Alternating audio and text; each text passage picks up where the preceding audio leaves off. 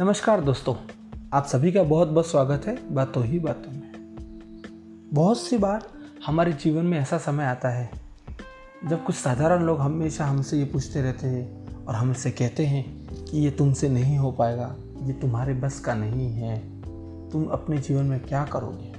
ऐसे विचित्र प्रश्न पूछते रहते हैं।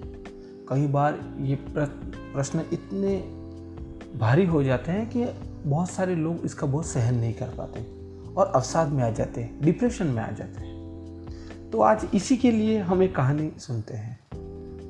एक बार एक गाँव में एक लड़का रहता है। एक दिन खेलते खेलते वो गाँव से बहुत दूर निकल जाता है। नदी किनारे पहुँचने पर लड़का खेलते हुए एक चमकीले पत्थर को दिखता है। पत्थर बड़ा ही सुंदर होता है।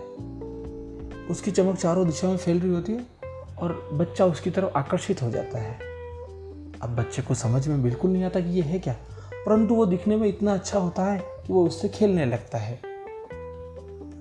कुछ देर खेलने के बाद उसे लगता है कि इस पत्थर को बेच देना चाहिए। क्योंकि पत्थर दिखने में बहुत अच्छा है तो इसके कुछ न कुछ दाम तो अवश्य मिल जाएँगे।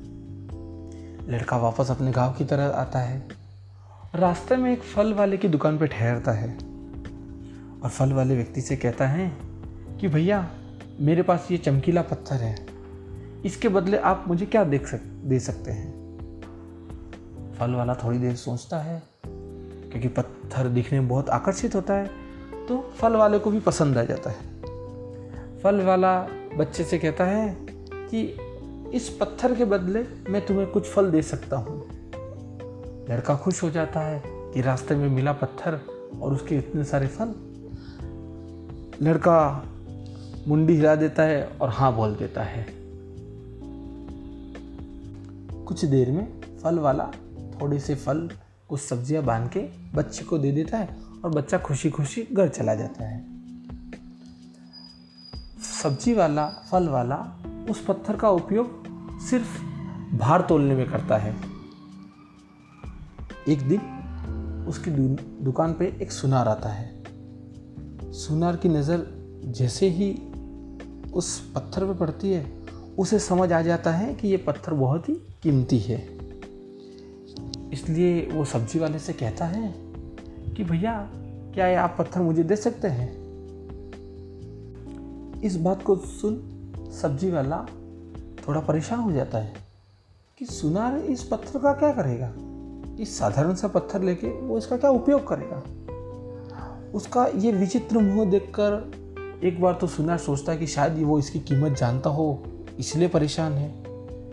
तो वो सब्ज़ी वाले से, फल वाले से कहता है कि मैं इसके आपको बीस हज़ार रुपये दूँगा। क्या आए पत्थर आप मुझे देख सकते हैं? फल वाला आश्चर्यचकित हो जाता है।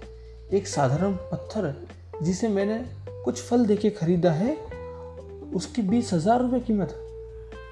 फल वाला खुशी खुशी वो पत्थर सुनार को दे देता है। सुनार उस पत्थर को लेके चला जाता है। अब कुछ दिनों बाद सुनार भी उस पत्थर को लेके जोहरी के पास जाता है। और जोहरी को दिखाता है कि जोहरी साहब, इसकी क्या कीमत मिलेंगी? उस पत्थर को देख के जोहरी भी आश्चर्यचकित हो जाता है कि इतना शानदार पत्थर वो कहाँ से लाया? और सुनार से कहता है कि ये नायाब हीरा है। इसका मैं क्या मोल दे सकता हूँ? ये अमूल्य है। इस तरह की बातें करके कुछ और अच्छे दाम देकर वो सुनार को घर भेज देता है।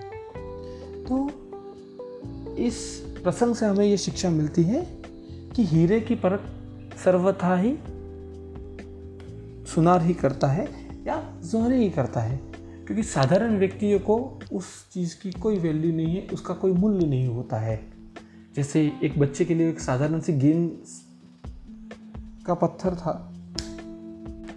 और फल वाला उसे मात्र सब्ज़ियाँ तोलने में उपयोग कर रहा था। सुनार ने उसकी कीमत जानी और उसके अच्छे दाम लिए और जोहरी के पास पहुँचने के बाद उस पत्थर की कीमत और भी बढ़ गई। उसी प्रकार हमारे जीवन में बहुत सी बार ऐसी समय आता है कि बहुत सारे लोग हमसे ये प्रश्न पूछते रहते हैं। वे प्रश्न ऐसे पूछते हैं जैसे वे हमें बहुत अच्छी तरह से जानते हैं। हो सकता है कि उनके हिसाब से उनके मूल्यों के हिसाब से हम वो कार्य नहीं कर पा रहे क्योंकि हर व्यक्ति हर कार्य तो कहीं कर नहीं सकता। परंतु हर व्यक्ति कुछ न कुछ कार्य हमेशा करता है। तो हमें हमेशा उस कार्य की तरफ़ ध्यान देना चाहिए जो हमें अच्छा लगता है। और हमेशा लोगों की बातों पे ध्यान नहीं देना चाहिए। क्योंकि लोग उतने अच्छे भी होने चाहिए कि जो हमें हमारा मूल्य बता सके, जो हमारा मूल्यांकन कर सके।